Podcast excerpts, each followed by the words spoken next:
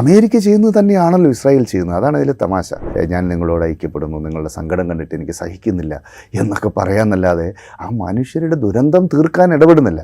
ബ്രെക്സിറ്റിന്റെ ഒരു പ്രധാനപ്പെട്ട കാരണം തന്നെ അഭയാർത്ഥികളായിരുന്നു. ഈ യൂറോപ്യൻ യൂണിയനിൽ നിന്ന് ബ്രിട്ടൻ വിട്ടുപോകാൻ ഉള്ള പ്രധാനപ്പെട്ട കാരണങ്ങളിൽ ഒന്ന് ഈ അഭയാർത്ഥികളെ അവർക്ക് സ്വീകരിക്കേണ്ടി വരുമെന്നും അഭയാർത്ഥികളുടെ സാന്നിധ്യം പ്രശ്നമാകുമെന്നൊക്കെയുള്ള കാഴ്ചപ്പാടുകളാണ്. ഫലസ്തീൻ ജനതയ്ക്ക് മേൽ ഇസ്രായേൽ നടത്തുന്ന ആക്രമണം പതിനെട്ട് ദിവസം പിന്നിടുകയാണ്. ഗസയിൽ അയ്യായിരത്തിലേറെ ആളുകൾ ഇതിനകം മരിച്ചു കഴിഞ്ഞിരിക്കുന്നു. ഓരോ പതിനഞ്ച് മിനിറ്റിലും ഒരു കുഞ്ഞ് അവിടെ മരിക്കുന്നു എന്നാണ് അവിടെ നിന്നുള്ള സന്നദ്ധ പ്രവർത്തകർ പറയുന്നത്. അവിടുത്തെ ആശുപത്രികളിൽ ഇന്ധനം അവസാനിക്കാൻ പോകുന്നു വൈദ്യുതി അവസാനിക്കാൻ പോകുന്നു. അങ്ങനെ അവസാനിച്ചു കഴിഞ്ഞ് കഴിഞ്ഞാൽ ന്യൂനാറ്റോളജി ഐ സിയുവിലുള്ള കുഞ്ഞുങ്ങൾ മിനിറ്റുകൾക്കുള്ളിൽ മരിക്കും എന്നുള്ള മുന്നറിയിപ്പ് അവിടെ നിന്നുള്ള ഡോക്ടർമാർ അതീവ വേദനയോടുകൂടി ലോകത്തിന് മുൻപാകെ പങ്കുവയ്ക്കുന്നു.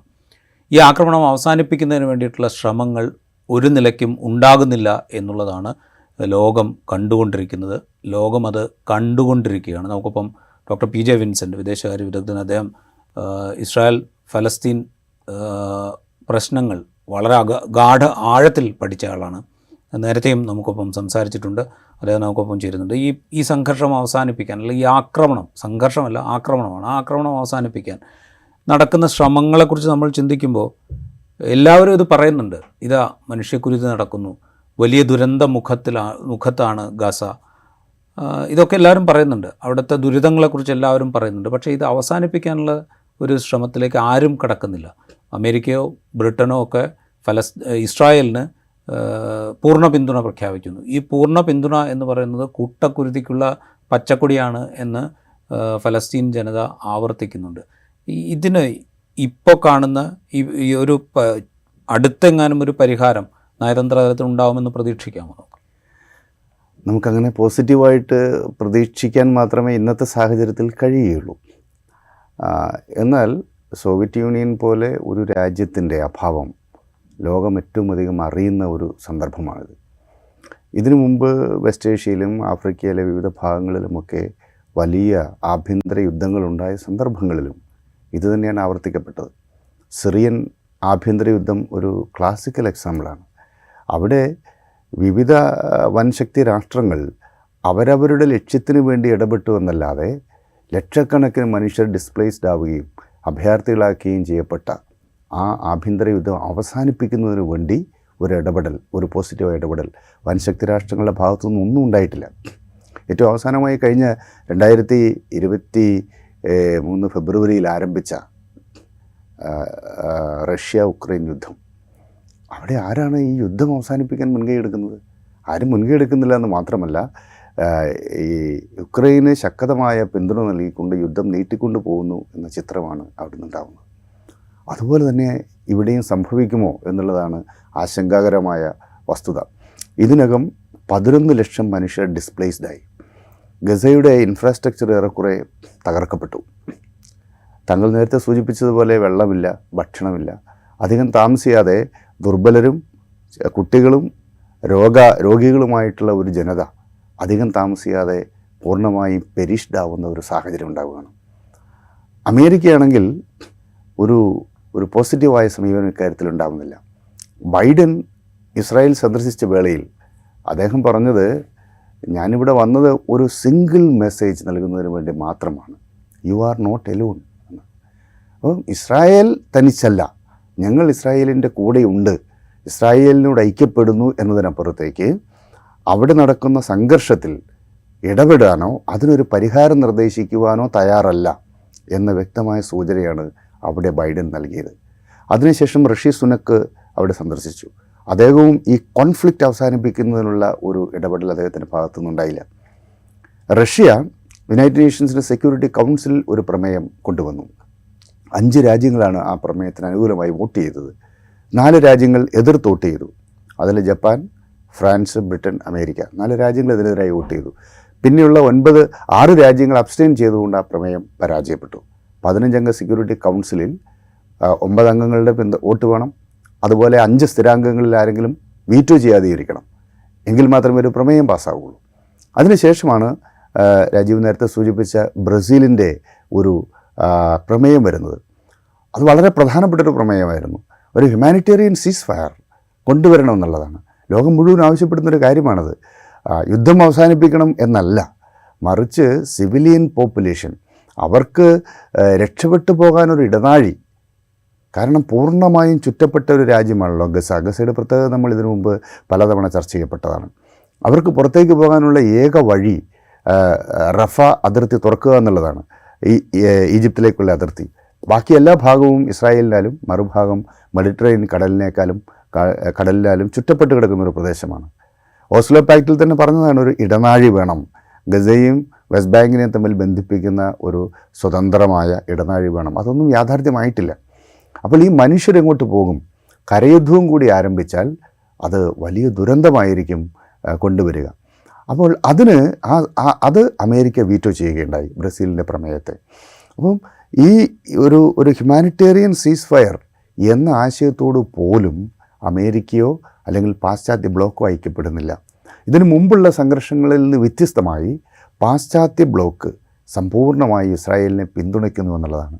ഈ യൂറോപ്യൻ യൂണിയൻ കഴിഞ്ഞ ഒരു ദശാബ്ദത്തിനിടയിൽ അമേരിക്ക ഇസ്രായേൽ അച്യുതണ്ടിനെതിരായി പലപ്പോഴും ഫലസ്തീനുകളുടെ അവകാശങ്ങളോട് ഐക്യപ്പെടുകയും അവർക്ക് സ്വതന്ത്ര രാജ്യമാവാനുള്ള അവകാശമുണ്ട് എന്ന രീതിയിലുള്ള പ്രമേയങ്ങൾ പാസ്സാക്കുകയൊക്കെ ചെയ്തിരുന്നു. എന്നാൽ ഈ യുക്രൈൻ റഷ്യ യുദ്ധത്തിന്റെ പശ്ചാത്തലത്തിൽ ഒരു റഷ്യ പേടി യൂറോപ്പിലാകെ പരത്താൻ അമേരിക്കയ്ക്ക് കഴിഞ്ഞു. അത് സ്വാഭാവികമായിട്ട് അതിന്റെ ഒരു അനുരണനം ഉണ്ടാവുകയും ചെയ്തു. അതിന്റെ ഭാഗമായിട്ടാണ് ഫിൻലൻഡ് ഇപ്പോൾ നാറ്റോയിൽ അംഗമായി സ്വീഡൻ അംഗമാകാൻ നിൽക്കുന്നു.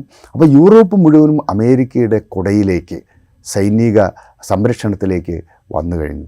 അപ്പോൾ നാറ്റോയും അമേരിക്കയും അമേരിക്കയുടെ ശക്തമായ പിന്തുണയുള്ള ഇസ്രായേലും ഇക്കാര്യത്തിൽ അമേരിക്ക എടുക്കുന്ന ഒരു നിലപാട് എനിക്ക് തോന്നുന്നത് ഇസ്രായേൽ ഈ യുദ്ധം തുടങ്ങി ഇസ്രായേൽ തന്നെ അവസാനിപ്പിക്കട്ടെ. അതിനിടയിൽ ആരെയും അനുവദിക്കില്ല എന്നുള്ളതാണ്. ജോ ബൈഡൻ ഇസ്രായേൽ വന്ന സമയത്ത് അദ്ദേഹം പറഞ്ഞത് മറ്റേതെങ്കിലും രാജ്യമോ സംഘടനയോ ഇസ്രായേലിനെ ആക്രമിക്കരുത് എന്ന നിർദ്ദേശം നൽകി. എന്ന് വെച്ചാൽ അവിടെ ഇസ്രായേലിനെതിരായിട്ട് സൈനികമായി അണിനിരക്കാൻ സാധ്യതയുള്ളത് രാജ്യം എന്ന നിലയിൽ ഇറാൻ മാത്രമാണ്.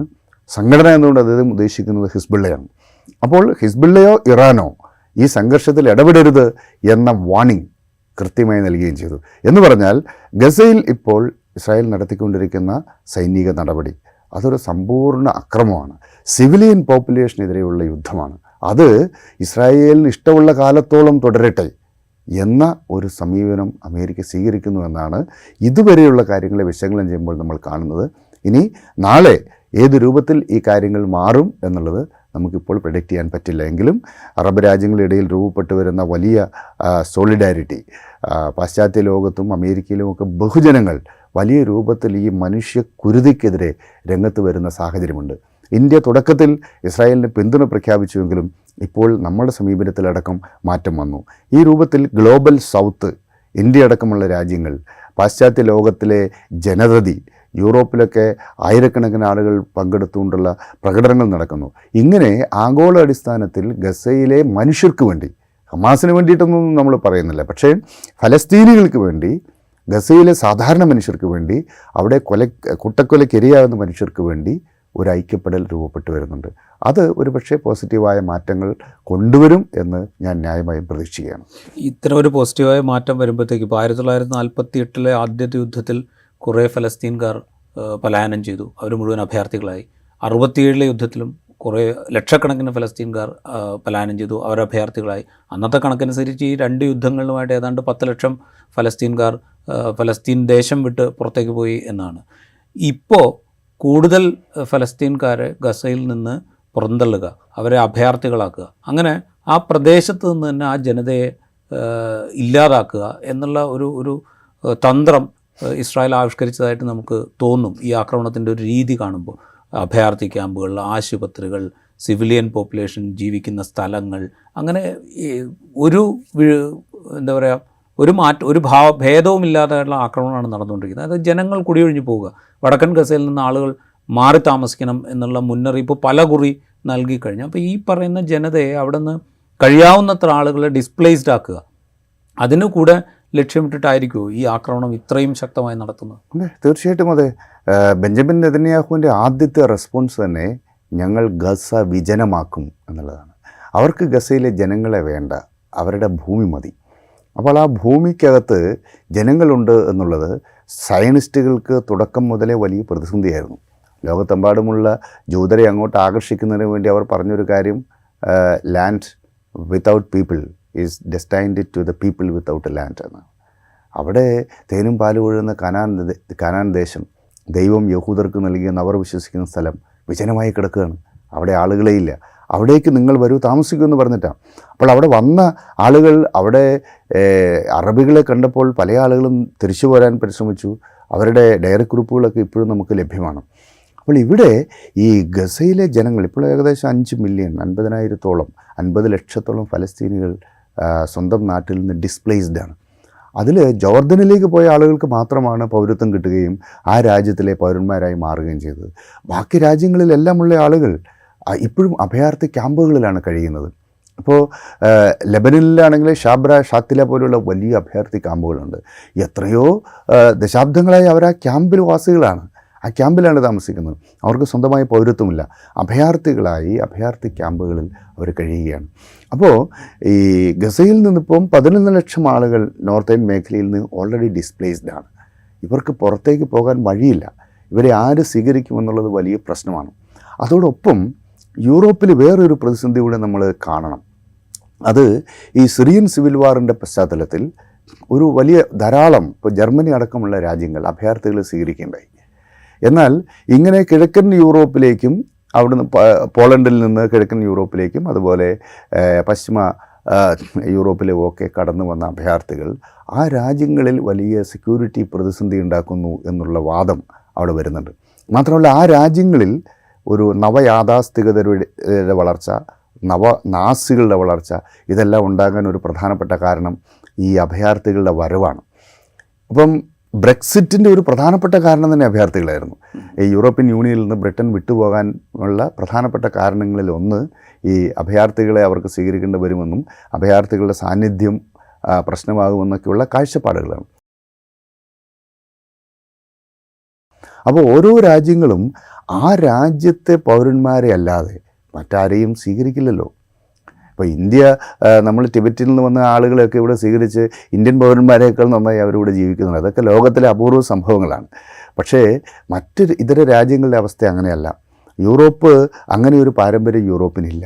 ഇവിടെ ഫലസ്തീനിൽ നിന്ന് കൂടി ഈ ഗസയിൽ നിന്ന് കൂടി ഇവർ ഇവർ ഇവർ പുറത്ത് പോയി കഴിഞ്ഞാൽ എവിടേക്ക് പോകുന്നുള്ളത് പ്രതിസന്ധിയാണ്.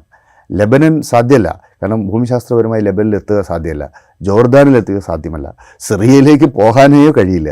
അവർക്കിനി പോകാൻ പറ്റുന്ന ഈ ലോകത്തിലെ ഏക രാജ്യം ഈജിപ്താണ്. അവിടെ തന്നെയുള്ള പ്രശ്നം എന്താ വെച്ചാൽ ഈജിപ്തിന്റെ നെഗവ് മേഖലയും അതുപോലെ സിനായി ഡെസേർട്ടും കിടക്കുകയാണ്. അതെല്ലാം മറികടന്ന് പലസ് ഈജിപ്തിലേക്ക് പോകുക അത്ര എളുപ്പമല്ല. മാത്രവുമല്ല അവിടെ ഈജിപ്തിന്റെ താല്പര്യവുമുണ്ട്. കാരണം ഈ നെഗവ് മേഖലയിൽ ആയിരത്തി തൊള്ളായിരത്തി നാൽപ്പത്തെട്ടിലെ യുദ്ധത്തിൽ ഇന്നത്തെ ഗസയും ഈ സിനായി പെനിൻസുലയും നെഗവ് ഒക്കെ അത് ഈജിപ്തിന്റെ കയ്യിൽ വന്നതാണ്.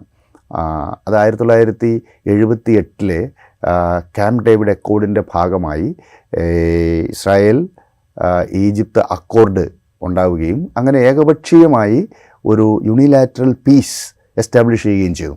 അങ്ങനെ ഈജിപ്തും ഇസ്രായേലും തമ്മിലുണ്ടാക്കിയ കരാറിന്റെ ഭാഗമായിട്ടാണ് ആ പ്രദേശങ്ങൾ വിട്ടുകൊടുത്തത്. ഈ സിനായി മേഖലയും നഗോ പ്രദേശങ്ങളൊക്കെ അവരുടെ കയ്യിൽ നിന്ന് റഫ വരെയുള്ള പ്രദേശങ്ങൾ ഈജിപ്തിന് തന്നെ അവർ വിട്ടുകൊടുക്കുകയുണ്ടായി. അപ്പോൾ ആ മേഖലയിലേക്ക് വീണ്ടും ഫലസ്തീനികൾ വന്നു കഴിഞ്ഞാൽ ഇന്നത്തെ ഒരു അനുഭവം വച്ച് ഡിസ്പ്ലേസ്ഡ് ആയിട്ടുള്ള ഒരു ഫലസ്തീനിക്കും അവരുടെ ഹോംലാൻഡിലേക്ക് തിരിച്ചു വരാൻ കഴിഞ്ഞിട്ടില്ല. നാൽപ്പത്തിയെട്ടിന് ശേഷമുള്ള അനുഭവം ഇതാണ്. രാജീവ് സൂചിപ്പിച്ച പോലെ നാൽപ്പത്തിയെട്ടിലെ യുദ്ധത്തിലും അറുപത്തേഴിലെ സിക്സ് ഡേ വാറിലും അതിനുശേഷം എഴുപത്തിമൂന്നിലെ യുദ്ധത്തിലും പിന്നീട് ഇടയ്ക്കിടയ്ക്കുണ്ടാകുന്ന ചെറിയ ചെറിയ മൈനർ സ്കിർമിഷസിലും ഒക്കെ ഡിസ്പ്ലേസ്ഡ് ആയ ഒരാൾക്കും അവരുടെ ഭൂമിയിലേക്ക് പിന്നീട് തിരിച്ചു വരാൻ പറ്റിയിട്ടില്ല. കാരണം ആ ഭൂമി പെർമനന്റ് ആയിട്ട് നഷ്ടപ്പെടുകയാണ്. അപ്പോൾ അതുകൊണ്ട് ഗസയിൽ നിന്ന് പുറത്തു വരുന്ന ആളുകൾ അവർ ഈജിപ്തിലേക്ക് വന്നു കഴിഞ്ഞാൽ തിരിച്ച് ഗസയിലേക്ക് വരാൻ പറ്റില്ല എന്നുള്ളത് ഈജിപ്തിന് വളരെ കൃത്യമായിട്ട് അറിയാം. അപ്പോൾ ആ അഭയാർത്ഥികളെ ഈജിപ്തിന് സ്വീകരിക്കേണ്ട വരും. ഈജിപ്തിന്റെ രാഷ്ട്രത്തിന്റെ ഭാഗമായി അവരെ അവർ അവർ മാറും. ഇതെല്ലാം അവരെയും ആശങ്കപ്പെടുത്തുന്ന ഘടകമാണ്. ഇവിടെയാണ് ഇതിനു മുമ്പ് അറബ് ഇസ്രായേലി സംഘർഷത്തിലൊന്നും ഉണ്ടാകാത്ത ഒരു യുനീക്ക് ഫിനോമിനെ നമ്മൾ അഭിമുഖീകരിക്കുകയാണ്. എവിടേക്കും രക്ഷപ്പെട്ട് ഓടിപ്പോകാൻ നിവൃത്തിയില്ലാത്ത ഒരു ജനത. അവർ കണ്ടിന്യൂസ് ആയിട്ട് ബോംബാർഡ്മെന്റിന് വിധേയമാവുന്നു. ഇനി കരയുദ്ധവും കൂടി ഉണ്ടായിക്കഴിഞ്ഞാൽ മനുഷ്യ മഹാദുരന്തമായിരിക്കും സംഭവിക്കുക. അവർക്ക് പോകാൻ ഇടമില്ല. അവരെങ്ങോട്ട് പോകും എന്നുള്ളത് വലിയ പ്രശ്നമാണ്. ഇവിടെ നിന്നിട്ട് വേണം നമ്മൾ ഈ വിഷയത്തെ കൂടുതലായി വിശകലനം ചെയ്യാനും മനസ്സിലാക്കുക ഇത് പറയുമ്പോൾ നേരത്തെ സൂചിപ്പിച്ചല്ലോ അറബ് രാജ്യങ്ങളുടെ ഒരു കുറെക്കൂടെ ജാഗ്രതയോടുകൂടെ ഇടപെടലുണ്ടാകേണ്ട ഒരു സാധ്യതയെക്കുറിച്ച് സൂചിപ്പിച്ചു. ജോർദാൻ രാജാവ് ഏകപക്ഷീയമായിട്ട് ബൈഡനുമായിട്ടുള്ള സമ്മിറ്റ് ഒഴിവാക്കുമ്പോൾ ഈ ഒരു കൂട്ടായ്മ കുറെ കൂടെ ശക്തമായ നിലപാടെടുക്കുമെന്ന് നമ്മൾ പ്രതീക്ഷിച്ചിരുന്നു. പക്ഷേ അത്രയും ശക്തമായ നിലപാടിലേക്ക് അവർ ഇനിയും എത്തിയിട്ടില്ല എന്നുള്ള വസ്തുത നമ്മുടെ മുമ്പിലുണ്ട്.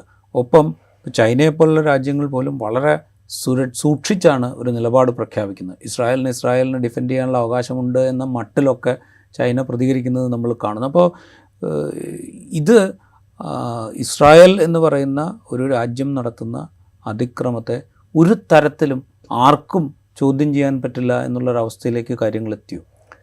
യെസ് അങ്ങനെയാണ് കാര്യങ്ങൾ പോകുന്നത്. കാരണം ക്ലാസിക്കൽ സെക്യൂരിറ്റി അതായത് ഈ collective measure board for security collective security എന്ന ആശയമാണ് യുണൈറ്റഡ് നേഷൻസിന്റെ അടിത്തറ. എന്ന് വെച്ചാൽ ഒരു രാജ്യത്തെ മറ്റേതെങ്കിലും രാജ്യം ആക്രമിച്ചാൽ എല്ലാ രാജ്യങ്ങളും ചേർന്ന് ആക്രമിക്കെതിരെ അണിനിരക്കും എന്നുള്ളതാണ്. കളക്റ്റീവ് മെഷർ ഫോർ സെക്യൂരിറ്റി എന്ന് പറയുന്നത്. ആ സംവിധാനം നടപ്പാക്കേണ്ട ഉത്തരവാദിത്വമാണ് സെക്യൂരിറ്റി കൗൺസിലിനുള്ളത് അപ്പോൾ ലോകസമാധാനവും സുരക്ഷിതത്വവും നിലനിർത്താൻ ഒരു ബാലൻസ് ഓഫ് പവർ സിസ്റ്റത്തേക്കാൾ നല്ലത് കളക്റ്റീവ് സെക്യൂരിറ്റി സിസ്റ്റമാണ് ബാലൻസ് ഓഫ് പവർ എന്ന് പറഞ്ഞു കഴിഞ്ഞാൽ നിങ്ങൾക്ക് ആണവായതുകൊണ്ട് എനിക്കും ആംഗ്ല ആണവായതുകൊണ്ട് അതുകൊണ്ട് നമ്മൾ ആക്രമിക്കാതിരിക്കും എന്നുള്ളതാണ്. അതേസമയം കളക്റ്റീവ് സെക്യൂരിറ്റിയിലേക്ക് വരുമ്പോൾ ഒരു ചെറിയ രാജ്യം ആ രാജ്യത്തിന് മറ്റേതെങ്കിലും ശക്തമായ ഒരു രാജ്യം ആക്രമിച്ചാൽ ലോകമെല്ലാം ആ അക്രമിക്കെതിരായുമ്പോൾ സ്വാഭാവികമായിട്ടും അവിടെ നീതി നടപ്പാക്കപ്പെടും. യുണൈറ്റഡ് നേഷൻസ് എനിക്ക് തോന്നുന്നു ഏറ്റവും അവസാനം ഇടപെട്ടത് കുവൈറ്റ് ലിബറേഷൻ യുദ്ധത്തിലാണ്. അവർ യുണൈറ്റഡ് നേഷൻസിന്റെ പതാക ഉപയോഗിച്ച് ഒരു കളക്റ്റീവ് സെക്യൂരിറ്റി മിലിറ്ററി ഓപ്പറേഷൻ നടത്തിയത്. അതിനുശേഷം പല യുദ്ധങ്ങളിലും നാറ്റോയുടെ പതാകയാണ് പാറിയത്. പിന്നീട് അങ്ങോട്ട് ഇത്തരത്തിലുള്ള ഇടപെടലുകൾ അമേരിക്ക ഏകപക്ഷീയമായി നടത്തുക എന്നുള്ളതായിരുന്നു. പകരം ഇത്തരത്തിലുള്ള ഒരു ഇടപെടലുകൾ രാജ്യ രാജ്യങ്ങൾ പ്രത്യേകിച്ച് വൻശക്തി രാജ്യങ്ങൾ നടത്തിയതായിട്ട് നമുക്ക് കാണാൻ പറ്റില്ല. സിറിയൻ സിവിൽ വാർ എടുത്തു കഴിഞ്ഞാൽ അവിടെ ഓരോ രാജ്യങ്ങളും അവരവരുടെ താല്പര്യമുള്ള ആളുകൾക്ക് വേണ്ടിയിട്ട് ഇടപെട്ടു എന്നുള്ളതാണ്. അപ്പം സിറിയയിലെ ബാഷർ അൽ അസാദ് ഭരണകൂടത്തെ നിലനിർത്താൻ റഷ്യ അവിടെ ഇടപെട്ടു. അതേസമയം ബാഷർ അൽ അസാദിന്റെ അടവ് ഭരണകൂടത്തെ ഡീസ്റ്റബിലൈസ് ചെയ്യാൻ ഫ്രീ സിറിയൻ ആർമി അടക്കമുള്ള സംഘങ്ങൾക്ക് ആയുധം നൽകുകയും പിന്തുണ നൽകുകയും ഇസ്രായേലും അമേരിക്കയും ഒക്കെ അവിടെ രംഗപ്രവേശനം ചെയ്തു. ഇതിൽ ഈ യുദ്ധം അവസാനിക്കുവാനോ ഒരു നയതന്ത്ര ചർച്ചയിലൂടെ പരിഹാരം കാണാൻ ഇവരാരും ശ്രമിച്ചതായി കാണുന്നില്ല. ഈ സംഘർഷത്തിലും ഇപ്പോൾ ചൈനയെ സംബന്ധിച്ചിടത്തോളം ചൈന ലോക രാഷ്ട്രീയത്തിൽ ഒരു വലിയ ശക്തമായ സാന്നിധ്യമാണ്. ലോകത്തിലെ ഏറ്റവും വലിയ രണ്ടാമത്തെ വൻശക്തിയാണ് പത്തൊമ്പത് പോയിന്റ് ഏഴ് ട്രില്യൺ ഇക്കണോമിയാണ്. ഒക്കെ ശരിയാണ്. പക്ഷേ കളക്റ്റീവ് സെക്യൂരിറ്റി എന്ന ആശയം ഒരിക്കലും ആ രാജ്യം അതിനുവേണ്ടി ഒരു ഇടപെടൽ നടത്തുന്നില്ല. അങ്ങനെ ഒരു പാരമ്പര്യം ചൈനയുടെ ഭാഗത്തുനിന്നില്ല. ഇപ്പോൾ ഇസ്രായേലിന് ഏറ്റവും അധികം ബന്ധമുള്ള ഏഷ്യൻ മേഖലയിൽ ഇസ്രായേലിന്റെ ഏറ്റവും വലിയ വ്യാപാര പങ്കാളി ചൈനയാണ്. അത് കഴിഞ്ഞിട്ടാണ് ഇന്ത്യ വരുന്നത്. അതുപോലെ മിസൈൽ ടെക്നോളജി ഡെവലപ്പ് ചെയ്യുന്ന കാര്യത്തിൽ അതുപോലെ ഫാർമസ്യൂട്ടിക്കൽസിന്റെ മേഖലയിൽ ബയോടെക്നോളജിയുടെ മേഖലയിൽ മേഖലയിൽ പിന്നെ ഇങ്ങനെയുള്ള വളരെ തന്ത്രപരമായ സാങ്കേതികവിദ്യ ഡെവലപ്മെന്റിന്റെ മേഖലയിൽ ചൈനയും ഇസ്രായേലും തമ്മിൽ വളരെ അടുത്ത ബന്ധങ്ങളുണ്ട്. അപ്പോൾ ഇസ്രായേൽ എന്ന് പറയുന്ന രാഷ്ട്രം ചൈനയുമായിട്ടുള്ള ബന്ധങ്ങൾ കണക്കാക്കുമ്പോൾ ഇസ്രായേലിനെ ശത്രുപക്ഷത്ത് നിർത്തേണ്ട ഒരു ആവശ്യവും അവർക്കില്ല. ഫലസ്തീൻ ഒരു രാഷ്ട്രം പോലുമല്ല.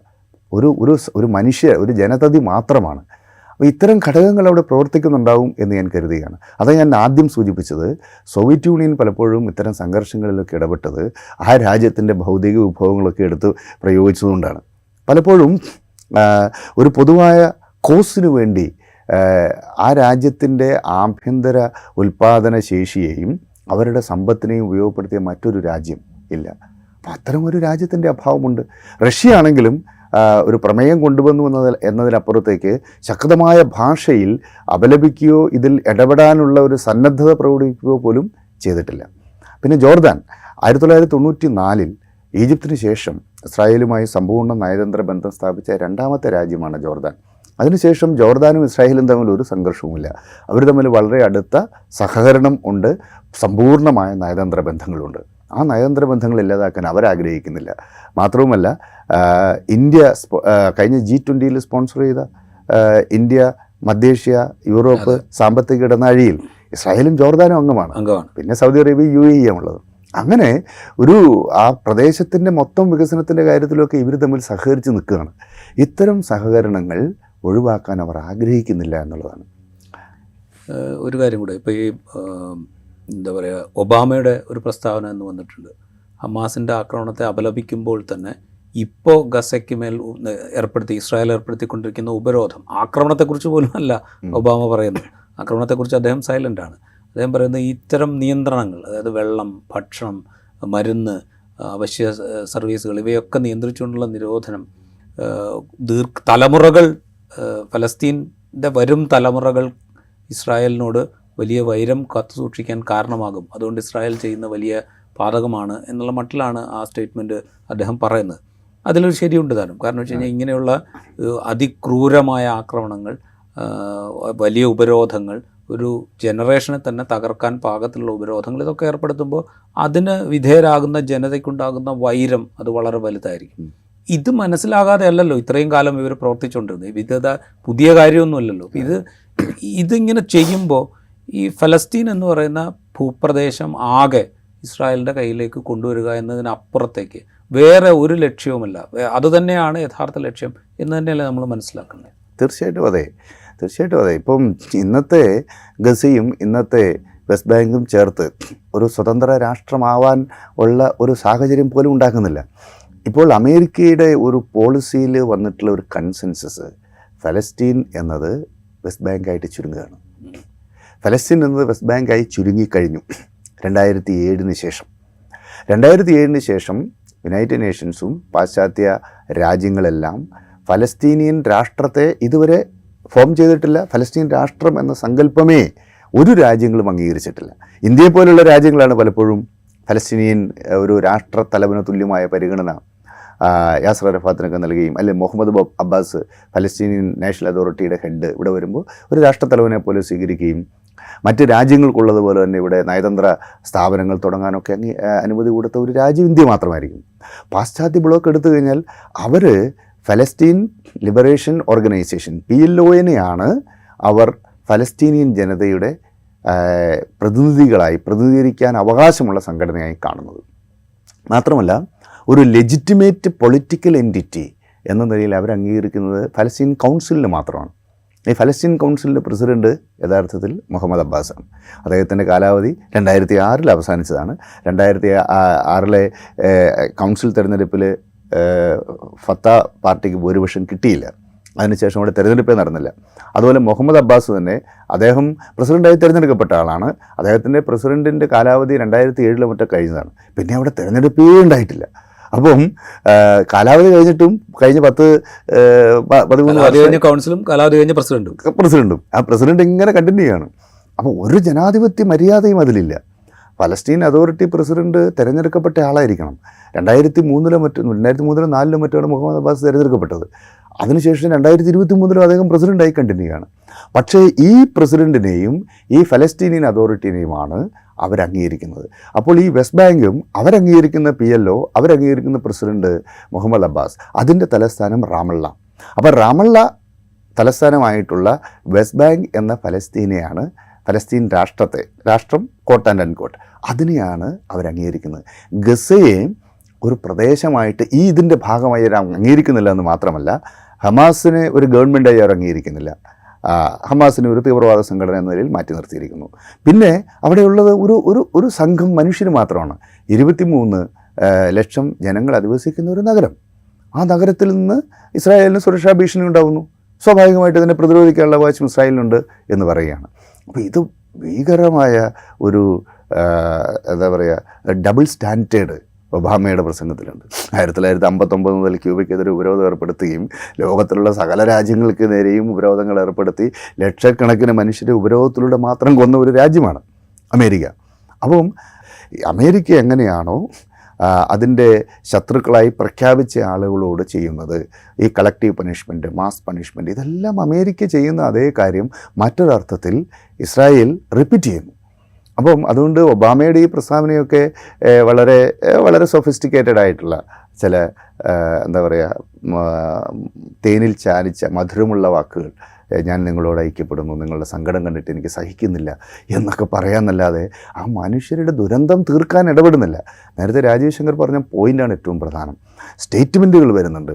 രാഷ്ട്രത്തലവന്മാർ അങ്ങോട്ടും ഇങ്ങോട്ടും പോകുന്നുണ്ട്. അറബ് ലീഗിന്റെ യോഗം ചേരുന്നുണ്ട്. അതുപോലെ യുണൈറ്റഡ് നേഷൻസിന്റെ സെക്യൂരിറ്റി കൗൺസിൽ പ്രമേയം വരുന്നുണ്ട്. ഇതൊക്കെ വരുമ്പോഴും കൂട്ടക്കൊല അവിരാമം തുടരുന്നുണ്ട്. ഇപ്പം പ്രഥമവും പ്രാഥമികവുമായി ഈ കൂട്ടക്കൊല അവസാനിപ്പിക്കണം. അതിനുള്ള ഒരു ഇനിഷ്യേറ്റീവ് ആരുടെ ഭാഗത്തുനിന്നും ഉണ്ടാകുന്നില്ല? റൈറ്റ് നേതാക്കളുടെ സന്ദർശനങ്ങളുണ്ട് പ്രസ്താവനകളുണ്ട് സമാധാനത്തിന് വേണ്ടിയിട്ടുള്ള ആഹ്വാനങ്ങളുണ്ട്. മനുഷ്യ മൻ മാനുഷികമായ കാര്യങ്ങൾക്ക് വേണ്ടിയിട്ടുള്ള ഇടനാഴി തുറക്കണം എന്ന ആവശ്യങ്ങളുണ്ട്. ഇതൊക്കെ നടക്കുന്നുണ്ട്.